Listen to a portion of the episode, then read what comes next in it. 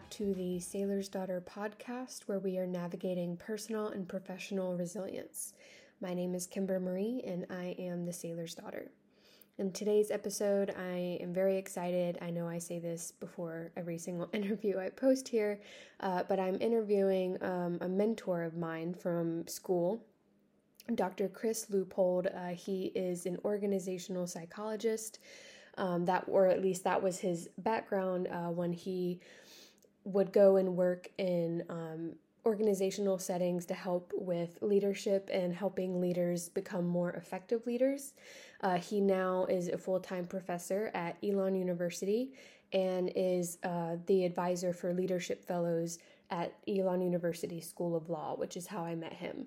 Um, I've known him for a little over two years now, and he is a great mentor at school. He's always there for his students and was actually giving a presentation to the Leadership Fellows a couple weeks ago. And it hit me that he would be the perfect person to talk on the subjects of leadership and resilience. So that is why we're here today. Um, in today's episode, Dr. L is going to be going over his background in psychology to start, um, what it's like learning and working with psychology in an academic setting versus a workplace setting. And then we'll dive into leadership and how it's a multifaceted um, it's a multifaceted subject that is often spoken of in a way as if leadership just exists on its own. Uh, but when you get to the heart of leadership, there's so much more to it um, than just being a leader. Um, Dr. L speaks on the subject of what it means to lead with humility and have a servant mindset, um, as well as looking at it on a micro and macro level. And then we finish up with discussing his favorite leaders that he's learned from, uh, both in his personal life and just like in a more historical setting. So I hope you enjoyed today's episode and that you can walk away with some good advice on how to be a more effective leader. Here we go.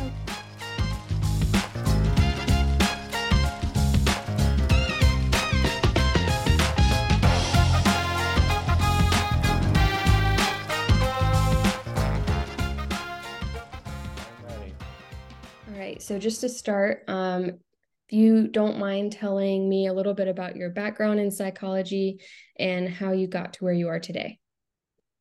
Sure. So I was an undergraduate psychology major uh, at the University of Notre Dame. And uh, I just liked psychology then because, you know, understanding the motivations that people had for the behaviors they engaged in.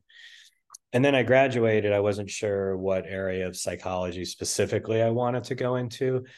Um, most people want to go into counseling or clinical where they're treating patients um, but I didn't want to do that, but I had heard of industrial organizational psychology, which is the psychology of the workplace or psychology of um, organizations, the behavior in organizations. So I went to the University of North Carolina, Charlotte, where I earned my master's degree in industrial organizational psychology, took courses on performance evaluation, uh, hiring systems, how to design organizations, teams and leadership was one of the the main uh, subject areas. I finished there, and then I went to Wayne State University in Detroit, Michigan, where I earned my doctorate uh, in the same uh, field. And towards the end of my doctoral uh, training, I began working at some local organizations in uh, organizational and leadership consulting. So that was my first taste of taking all of these academic learnings and bringing them to the outside. And as opposed to just reading about research theories and studies and so forth, helping people enhance their leadership effectiveness and enhance their organizations. So I worked for a firm um, for about five or six years uh, with a lot of different industries where they would call me and ask them to help them identify uh, which which leader would be the the best person out of a, a, slate of candidates. So we would do assessments and interviews and testing, and that's where I really began to understand the differences in leadership styles. That there are a whole bunch of different ways to be successful, mm-hmm. different configurations, but it's dependent on the organization and the situation. So I would help them make decisions there. And then I did a lot of one on one work with leaders. Uh, people call it executive coaching or executive counseling, where I would help them think through uh, some of the challenges they were having and uh, teach them new skills and help them gain insight. Then I worked for the Home Depot, and there I did much of the same things, um, working with leaders, identifying high potential leaders, working on succession planning, uh, trying to identify who are the the younger high potential leaders who maybe in 20 years could be officers of the company. So identifying them and working with them to to help accelerate uh, their growth. Then i left and came to elon university. I had always dreamed of teaching at a small liberal arts university that was undergraduate focused uh, where the research requirements are reasonable. Most of the time is spent teaching and mentoring. Uh, so I've I've been doing that for about 20 years, um, teaching courses in my field in industrial psychology. Uh, I've overseen the leadership development um, program on campus, the leadership minor, and then I still continue to work with leaders outside of academics. So I still engage in consulting. So now I have the academic side of leadership, teaching it and mentoring leadership. And then I have the consulting side where I'm actually working with leaders out in industry. Would you say there is a big difference between those two, between the academic versus um, when you're, I guess, like in a, or I don't want to say real world setting, but you know, a mm-hmm. work setting, I guess? It is different in an academic world you know my doctoral training we did lots of reading about cutting edge research and how to design studies and um, you know lots of half the courses i took were in statistical analyses and measurements. So you're really you're really taught to identify theories and then critique them um, through research. And when i first made the transition into uh, the the uh, the real world for the, the non-academic world Eh, you know, I realized that, eh, you know, people weren't as interested in what's all the research. So I would start explaining, well, that you should do this and here's why and all the research. They they just didn't care. They didn't have time for it. They were more like, we want to get better. We trust you. Tell us what to do to get better and, and we'll do it. So that also came with a much greater um, premium on on time. In academics you read about things and and you can debate them but it's very different when you have a leader who's struggling who whose job might be in jeopardy whose organization might be faltering. So it becomes very real and and the sense of urgency. Um, so yeah that that was a big difference the big difference that i that i had to learn going from one to the other Mm-hmm. Yeah, and that actually leads into my first question for you, which is kind of introducing leadership. And in those settings where you were teaching someone like how to be a better or a more effective leader, what were some practical steps that you would advise them to doing that? So I think first what people need to understand is is leadership it's not just one thing. I think a lot of people think leadership is this ethereal construct or concept that you you have or or you don't. And i think the first thing is understanding leadership. It's a it's a combination of a whole bunch of different behaviors and attitudes. And to develop as a leader it it takes work. Like you have to you have to learn and try new new things. And i think a lot of leadership programs they'll talk about you know setting new strategic directions and, and and empowerment and transforming things. And that's all wonderful but that's like really hard to do. Nobody just steps in and starts doing that. Hmm. a lot of leadership is really hard eh, no matter how good your idea is going to be. Someone is going to resist you. You're never going to have the resources you want or the time. There's always going to be obstacles that come into play. So i think the first thing people need to do when they that they want to become better leaders is, is, acknowledge that it is a collection of a whole bunch of behaviors. It's not this magical thing where you you go to a, a week long seminar and all of a sudden are are a leader. Um, i think the other thing that i think is helpful for people to think about is what what is leadership? And i think people again they think of you know big strategic directions and big bold innovative ideas. Again that is all good but when it comes down to it leadership is just one person influencing someone else to do something that makes things a little bit better. And that's not a sexy definition but in the mm-hmm. end that's what leadership is doing. It's yeah. leaders are trying to get people to do something different. And of course getting them to do something that will be beneficial to them you know and the and the organization so i think if people keep that in mind it's kind of a reality check. If a leader is trying to get something you know to happen what is the leader doing to get people to to listen and and to, to to gain their trust and to follow through and engage in that behavior?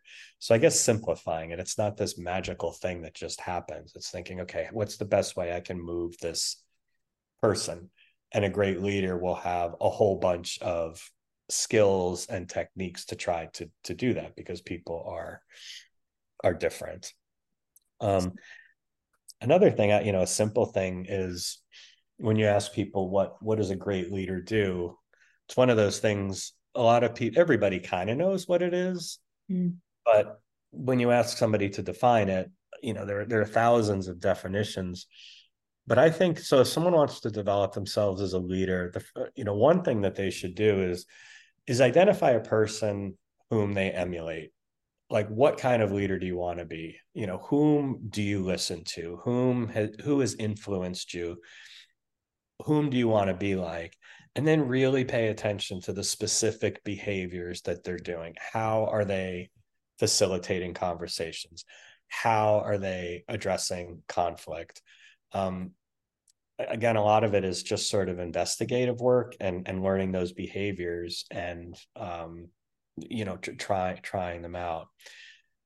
The other thing is i know i'm kind of going going off on this i think at least today successful leaders need to have a a servant leadership orientation which is a little bit different in the past. And and i think it used to be leaders got people to do things. Now um, servant leadership it's more about how can i help people be be successful? And i think what that requires is a little bit more humility mm. and recognizing i mean nobody likes to be told what to do and effective leaders ineffective leaders try to do that and it doesn't work.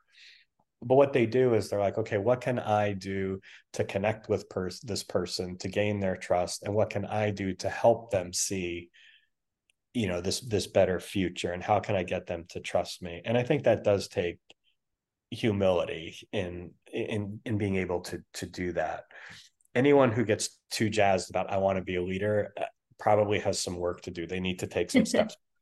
yeah. Because it, you know, it, it doesn't it doesn't work in in the long run. Mm-hmm. Is this and I do have a follow-up question on the way you define leadership. So would you say this is similar to nudge theory or is that kind of like a completely separate area of like behavioral sciences, I guess?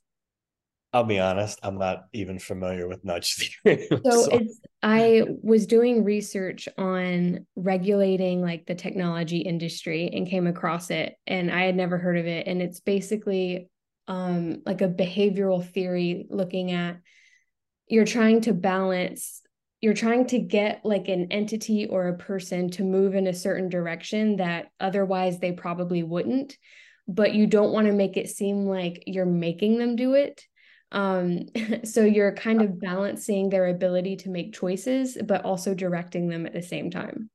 Got it.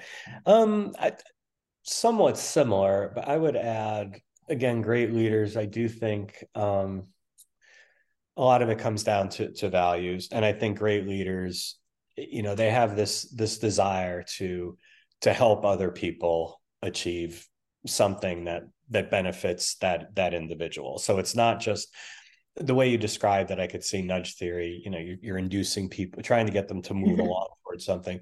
Leadership may be that way, but I think it always starts off with what is in the best interest of this person, mm-hmm. right? So it's not a manipulative thing. And what great leaders do is they will try to understand this individual what are their values what are their motivations um, what do they want to achieve what are their goals and what great leaders are able to do is develop a relationship around trust where an individual begins sharing that and then the leader is able to use that information in i don't mean use not, not in a manipulative way but but helping the individual connect the dots and say okay well you know if this is your goal you know right now if you can do this for the organization you know this will put you in a better place for that promotion. Or you know in, in 20 years you said you want to have an international experience. Maybe doing this activity right now will put you in a better position for that. Mm-hmm. so it's it's almost like a uh, great leaders I, ideally and it's very hard to do this. It's almost like a personal kind of guide and, and counselor of moving somebody along, along where they're achieving their own personal goals but at the same time in a way that's aligned with the organization's goals and the organization's values. So yoda basically. Yeah i, I think it is and yeah. you know people talk about who the greatest leaders you know that they ever had were and i ask people that and a lot of times it's a family member it's a it's a middle school soccer coach um, mm-hmm. and when you think i mean anyone can think back who are the people you really listen to people try to influence you all the time on all sorts of things and many of them you ignore yeah. even though they're really smart and they have great reputations and they're good people but who do you listen to well it's people that you know for sure they have your best interest at heart. Mm. you know that they want you to to be what you want to to be. And that's what great leaders are able to do. And again that's an awfully tall task. Not everybody can do that. And if you've got a whole bunch of people in your organization it makes it that much harder. But i do think people can send signals. Again, I keep going back to the word humility. People recognize that. They appreciate a leader who can acknowledge when they make a mistake. They can appreciate a leader within reason who can say, I need help, mm-hmm. or I did this wrong, or, you know, how, what can I do to, to help you? And I think that is a thing that people look for for for trust you know humility this person's not trying to dominate me or or whatever they're willing to bring themselves to to my level on a you know more intimate on a more intimate basis. Mm-hmm. yeah. And that actually so we've been talking a little bit about like kind of in the organization setting like in a workplace. Um, i was hoping you could speak a little on you know how does leadership affect resilience? And then looking at that on both an individual and kind of a societal level. So why is leadership important to society at large? And why is it important to the individual? I think I, and the reason I wanted to ask this question is because I feel like when most people think of leadership, they think of, wasn't there a basketball coach, Wooden, who has mm-hmm. all the great like leadership quotes, and yep. you go to like a weekend seminar and now you're a leader. Um, but as you explained, it's a there's a lot more to it than that. Um, so I just would love to hear your thoughts on looking at it from a micro and macro level. Sure. And I appreciate that you're making that distinction because a lot of people don't. Um, and well, a couple things. First off, you know, you mentioned we've been talking about organizational settings and, you know, probably thinking more along the lines of work. One of the things I tell students though is is helping them understand that leadership happens in, in the smallest uh, even apparently insignificant settings. You know if a student's in a study group leadership can happen there. Can that individual influence somebody else to make for a, a better state? Whether it's a, it's you know a different studying approach or if somebody is studying and showing empathy or whatever. So leadership can happen everywhere. You know, volunteer organizations church groups fraternities sororities families um, because we're always trying to influence and bring people to a better a better place um, i think um, you know in terms of you know society i think people whether it's an innate thing or just something that we've learned over you know thousands of years um, of looking to someone to kind of guide the whole group. I mean, it's hard for a collective group to move if everybody has different uh, opinions. So I think intuitively people like to think that there's this person in charge who can bring us where we need need to go. Um, and whether it's just sort of a, a, paternalistic or maternalistic feeling of being taken care of, mm. um, I think I think that type of person has changed. Uh, you know, over history, people would often look for you know the most most powerful and, and strongest and some people fantasize about that that that strong leader who you know provides direction and and doesn't you know completely overly confident and just making things happen.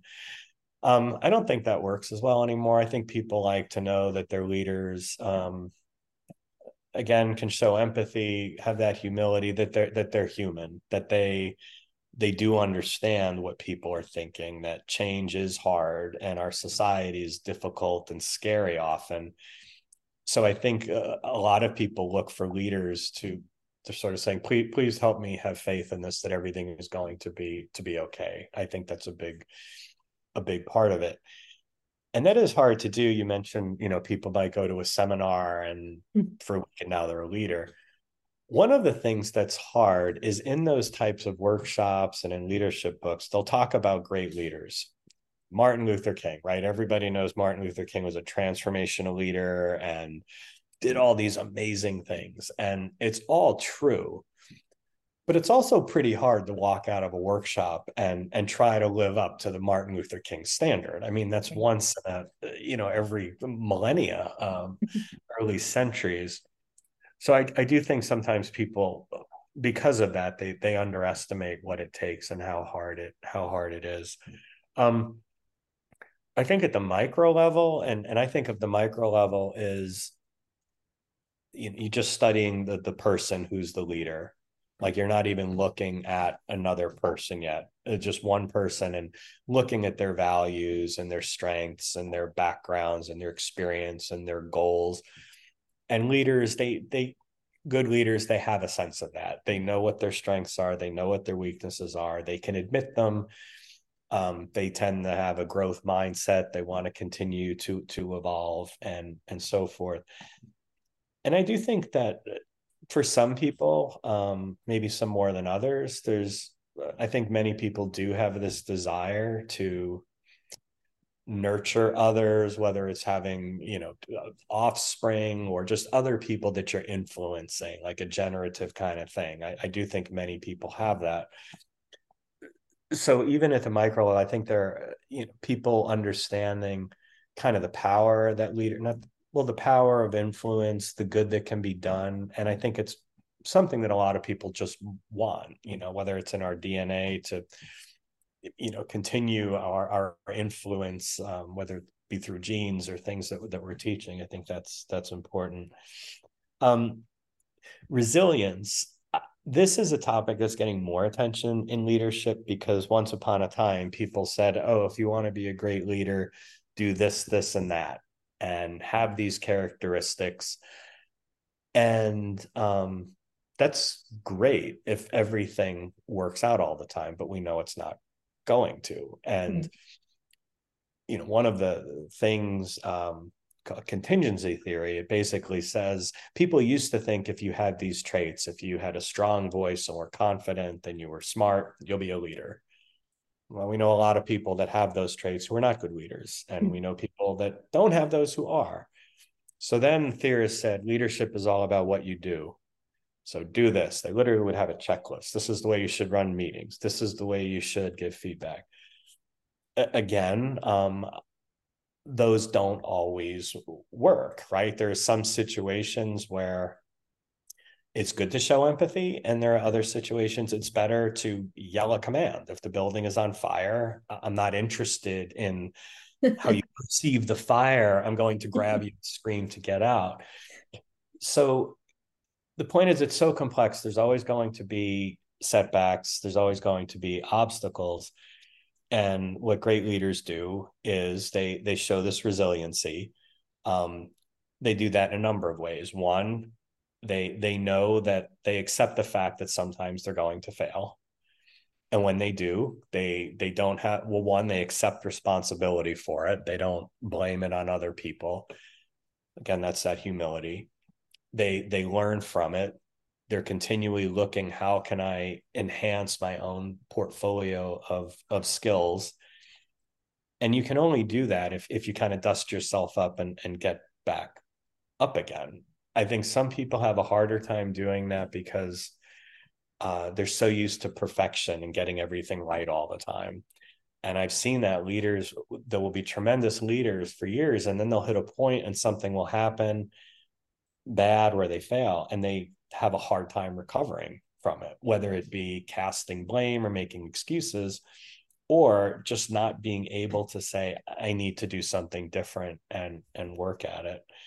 Um i guess leadership is so complex i don't think anyone can assume that a style or a set of behaviors is always going to work. One of the my favorite theories now is adaptive leadership which says that a leader's job is to really help other people prepare and adapt uh, to handle change which makes sense because things just change so fast now. We, we no longer work in factories where we have the same job that's repetitive. The jobs that people, my students, are going to have in 20 years probably don't exist yet. And, you know, when they do, they're, they're going to change. And people generally tend to be resistant to change, they're less resilient. Um, so I think the leader, uh, the leaders of the future are really going to have to um, help people develop their resiliency, um, develop their ability and their willingness to adapt to change, their ability and willingness to understand they will make mistakes, but then say, okay, I, I learned from that. Um, what can I do differently? And as soon as they have the right answer down, understanding it's probably going to change again.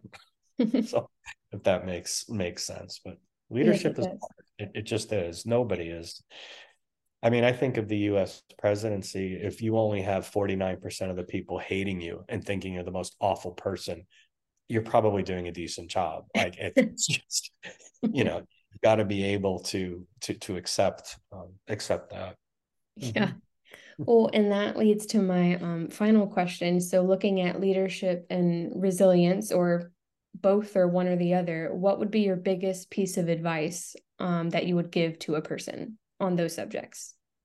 Okay. Um, a couple things. Um, one is I, I remember students asked um, Connie Book, she's the president of Elon University, um, for whom I have tremendous respect for. She's an outstanding leader and I invited her to come to one of my classes, and she gave a presentation, and then uh, open it up for questions. And a student asked that very question, like, "What's the best piece piece of advice?"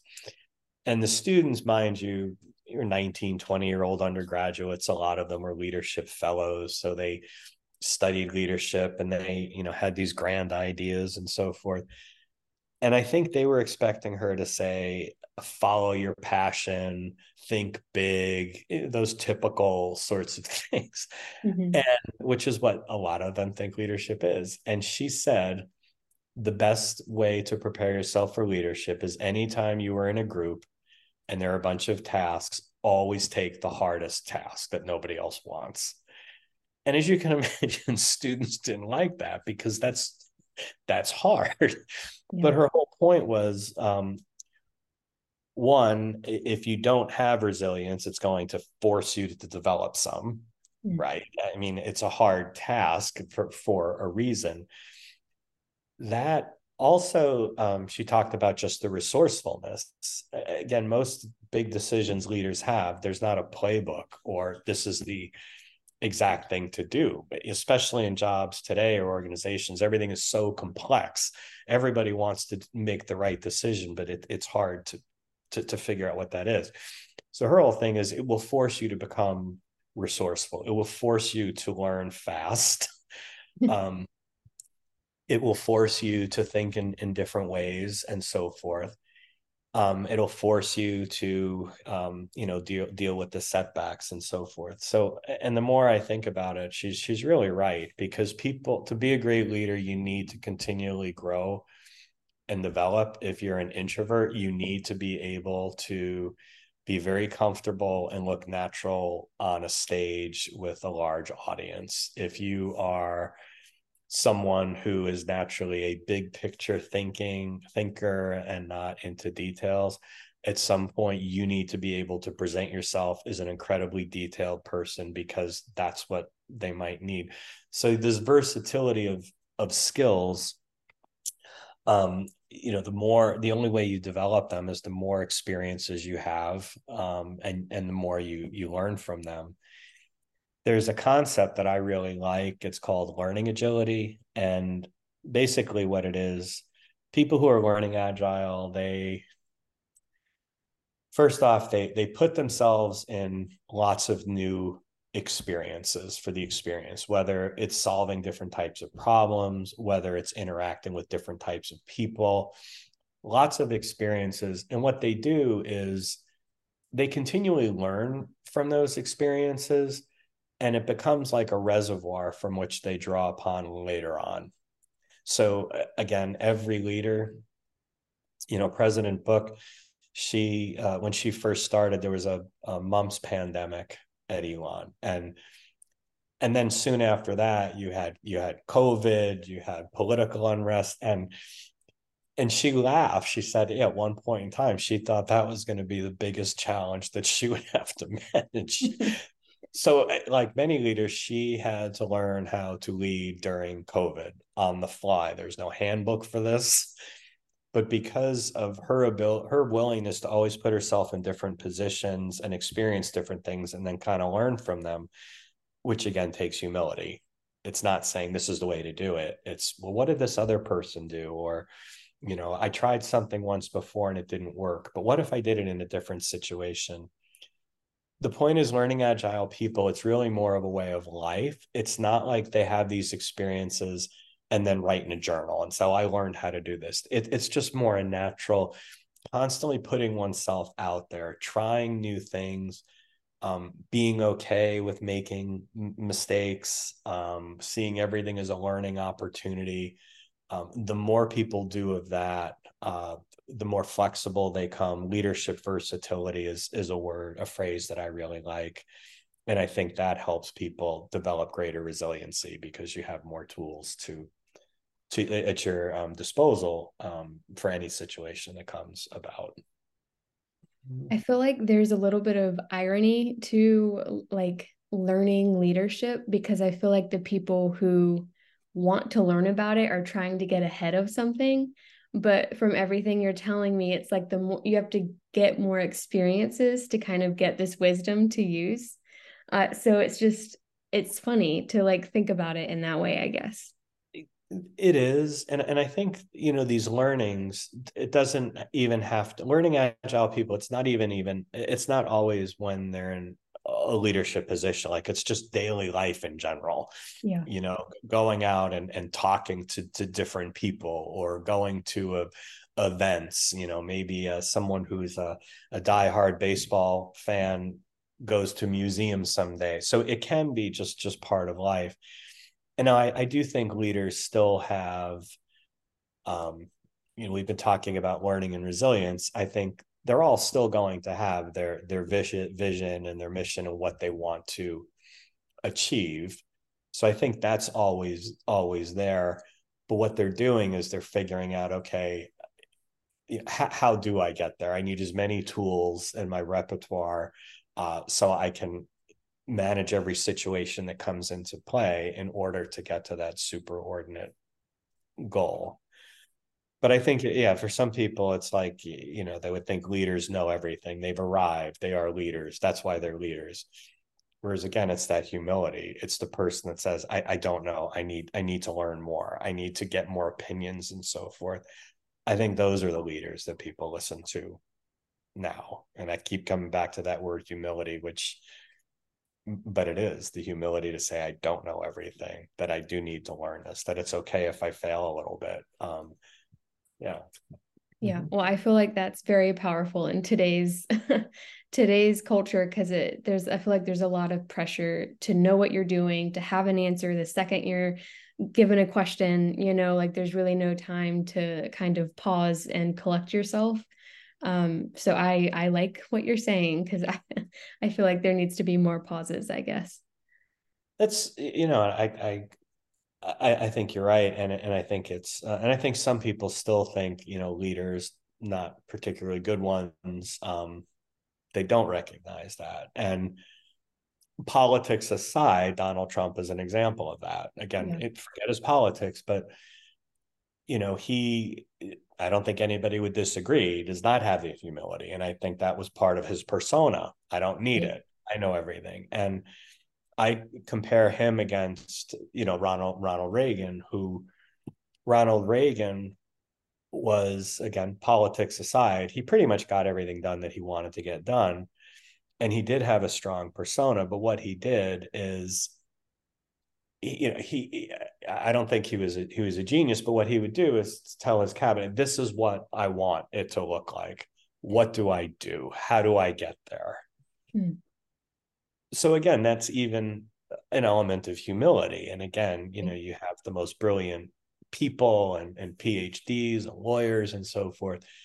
I think that's the difference with with donald trump. I mean one of his faults is if he asked somebody and they gave his advisors gave an opinion he didn't like it was you're wrong you're, you know which yep. which is a shame because he cast, you're fired right. And, and the problem is some people they hold on to that image you know that yeah. that tough you're out of here. And sometimes people do need to be fired don't get me wrong but in cases like that when you are at the highest one of the, arguably the most powerful position in the world and how can anyone know everything? I mean you can't. But that unwillingness to say you know there's no learning agility there. There's no humility there. Saying yeah. what what can i learn here? It's like no, based on my experience, this is the answer. And I think that, and politics aside, was the biggest the biggest flaw um, in him, the mm-hmm. unwillingness to learn and grow and say, maybe I don't know everything, and mm-hmm. please help me help you. But yeah. well, that those were all the questions I had for you, but I did think of one more, but it's quick. Yeah. Sure. So, what is your favorite leader, like in your own personal life, maybe, or like a leader, I guess, that you like to learn about? Um, there's there's a couple. Um, and so uh, yeah, since you asked, I'll I'll share a couple of examples. Um, one, going back to my point about how simple leadership can be, it's just one. It can be as small as one person influencing another person to make things a little bit better. And I remember in college, um, I had a girlfriend for a couple of years and and you know she broke up with me and I was absolutely devastated. And I remember he just didn't know what to do, sort of walking around aimlessly. And it was a Friday night, all my friends had gone out, and I was sitting in a stairwell just being sad. Like I didn't know what else to do or where to go. And I remember a guy, um, his name was Ed Trifone. He was the residence, uh, you know, one of the RAs. I knew of him. He didn't know me particularly well. And he just said, Hey, hey, you okay? And uh, I was sitting on, you know, step and I, I told him what happened. And, and he, he, he, he didn't say, Oh, it's going to be okay. Or you're better off. He just, he just said, yeah, I, I I'm so sorry. I, you know, I, I've been there. I, I know it really, really hurts. And, he said you know something to the effect of he had to like walk his route. He only sat for a couple minutes, but he said, you know, just just know I'm thinking about you. And if there's anything I can do, let me know. And to me, that was leadership. It was tiny, tiny, little, small thing. Hmm. The fact that I remember this from how many decades later, and yeah. he did help me, and that was good leadership because I try to do that for other people now. He did make me feel a little bit better. So I think that's that's leadership. Um, one of the favorite leaders I like reading about just because she's different. Um, her name is Frances Hesselbein, and she was the president or CEO of the Girl Scouts of America in the 70s and 80s. And she her story uh from pittsburgh um you know small town i i don't believe she went to college or may, maybe she went to, to community college and you know she tells her story that uh you know they, they needed somebody to lead the chapter there so she she volunteered um anyway she continued to do great things and, and get promoted. And uh, Jim Collins, who's a, a famous uh, leadership consultant, one of those people that probably charges a hundred thousand an appearance. Somebody asked him, "Who's the best CEO you've ever worked with?" And he said, "Frances Hesselbein." Now, Frances Hesselbein, she's, I believe she's still alive. She's probably, she's over 100. She might be 104, 105. Um, in her prime, I think she was maybe five feet, this tiny, grandmotherly looking woman. And her whole approach to leadership was just, again, very humble. Um, she didn't do Harvard MBA speak. Um, she was just a real person who had a mission to uh, you know the girl scouts they wanted i guess enrollment was low they wanted to merge them with the boys and she redefined the mission and the vision. She made a lot of big decisions. She made it much more inclusive you know even changing the whatever the the insignia or badge they had. It was you know the outline of a caucasian girl. You know she changed that you know had all different colors made it more inclusive.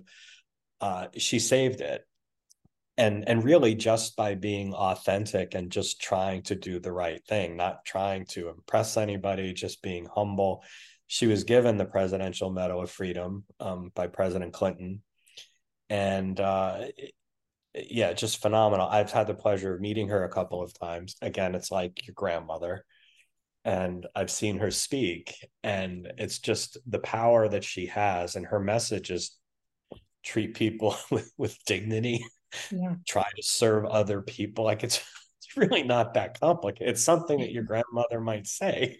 Yeah but it worked. And she is actually, well, she was, uh, she would teach, she taught classes at, West Point, their leadership classes. And again, like the complete opposite of what people would think. Again, this tiny, frail woman teaching, you know, our military leaders. But, and I give the military credit, they get it, you know, even there where you have, you know, leaders can rely more on authority and position power it's still connecting with people and and gaining their gaining their trust and respect because if you do that then they are willing to to follow to follow you hmm. I will have to check her out because I was in Girl Scouts. I don't oh. remember I don't remember her name, but now I want to read more about her because I love that. The book uh, My Life in Leadership um, yeah it, it's a it's a great book. It, really is. And again i i just like that. And in particular when i teach it in my classes you know because not everybody has a big voice or you know those presentation skills and say this small diminutive woman has all yeah. this leadership again you talk about yoda. That is yoda. I love that. Well thank you so much for your time good no it was my my pleasure thanks Kim. And there you have it, my discussion with Dr. L. Um, again, I hope that it was helpful for those who love the subject of leadership or have been wanting to learn more about it. Um, having, I mean, the inspiration for this podcast were those three sayings that I would say every day before school um, at the behest of my mom and dad about being a leader. And so, I really enjoyed having this discussion and breaking down leadership further. I learned a lot. I think my favorite aspect of this conversation was really focusing on the fact that you don't have to be the loudest person in the room to be a leader.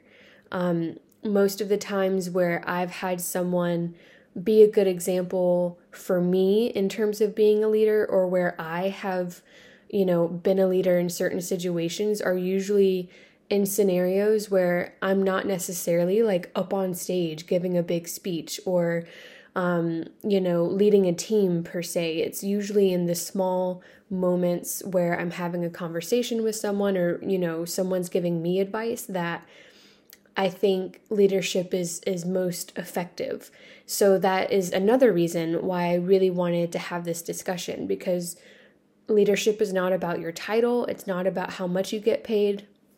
Sure, you may get hired um, to be in a position where it is in your job description, but that doesn't mean that the people who, you know, work below you or above you or whatever, it doesn't mean that they also can't be leaders in their own settings. And I think that's just very important. And if we have this leadership mindset, especially when it comes from a place of practicing humility and how can I serve others, I really believe that the world would be a, a much better place.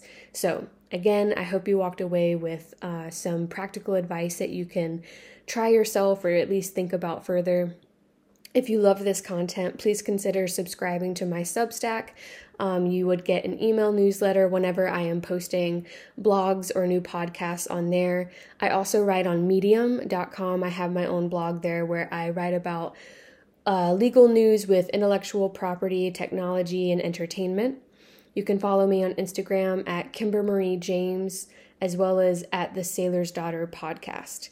Remember to like and comment. I'd love to hear your thoughts on any of these interviews I've done so far and what you would like to hear more. And I hope y'all listen again. Have a great day.